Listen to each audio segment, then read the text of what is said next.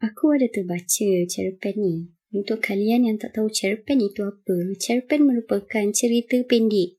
So, satu cerpen yang aku baca ni, dia bertajuk Ujian Buat Bangsa Malaysia. Okay, dalam kehidupan ni, tipulah kalau kita kata kita tak pernah kena tipu. so, dia menceritakan yang dia dah banyak kali kena tipu.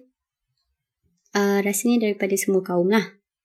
And then dia cerita pasal kaum ni tipu yang pasal laptop brand paling power. Dia beli laptop tu hanya bertahan selama 2 tahun sahaja. Lepas tu dia hantar laptop untuk repair dekat satu bangsa ni pula. Abang tu pergi markup harga tinggi. Memang mahal lah Even though kita tahu kalau repair motherboard pun harga boleh tahan. Cuma dia kata sangat melampau lah sebab masa tu dia repair hanya untuk problem tu saja. But then abang tu dia boleh pula um, hilang satu skru laptop tu. And then tak sampai berapa tahun dah rosak balik. Lepas tu yang lagi kelakar dia kata dia beli karipap untuk sarapan. Tapi inti tu memang kena tipu lah bro. Tipu lah kalau kita beli karipap yang tak pernah kita tak dapat yang tipu. Inti dia. so yang ni aku ingatkan dia dapat inti yang sikit lah. Setakat dapat karipap angin. Tapi teruk juga sebab dia dapat inti tu yang dah basi. Siut, bapak sedih. Yeah. Tapi overall cerita dia ni yang buatkan aku suka adalah dia kata kalau kau marah satu bangsa ni sebab dia pernah tipu kau dan cabar ego kau merusuh takkan selesaikan masalah. Dan report polis pun sejujurnya takkan dapat masalah. Takkan dapat selesaikan masalah sorry. Tapi itulah dia cuma cakap pesanan dia kau bawa lah kawan baik kau yang sebangsa dengan penjual tu. Nego cantik-cantik. Confirm hati dia tak keras mana pun. So, kita try lah kan. Dan satu lagi dia cakap, belajarlah bahasa Inggeris dan bahasa Cina. Sebab penipuan biasanya terjadi dalam bahasa yang kita takkan faham.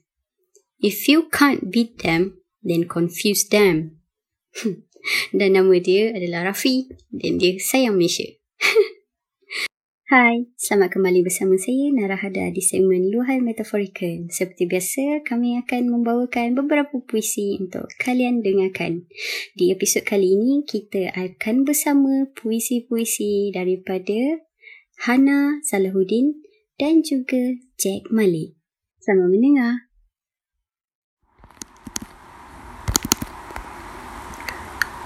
1 Januari 2021 31 Disember 2020 Afi telefon pagi-pagi. Permulaan 2021 Pengakhiran 2020 Metal Face Doom dah tak ada. Aku tak tahu nak kata apa Cuma Living off borrowed time Buatkan accordion hati lebih sayu Teringat unit kecil M8 dulu kita layan seni katanya yang Ya Rabbi dahsyat tajam macam dua bilah pedang Afi dan aku selalu sebut oh yeah bila mic dia genggam sekarang. Tinggal sample how much intertext mengikut selepas. Dan sekarang kalau nak mengeja nama dia ingat huruf besar semua antagonis gila ludah bahasanya berlemak muka besi lidah basah krim lunak. Itulah dia puisi daripada Jack Malik yang bertajuk 1 Januari 2021 31 Disember 2020.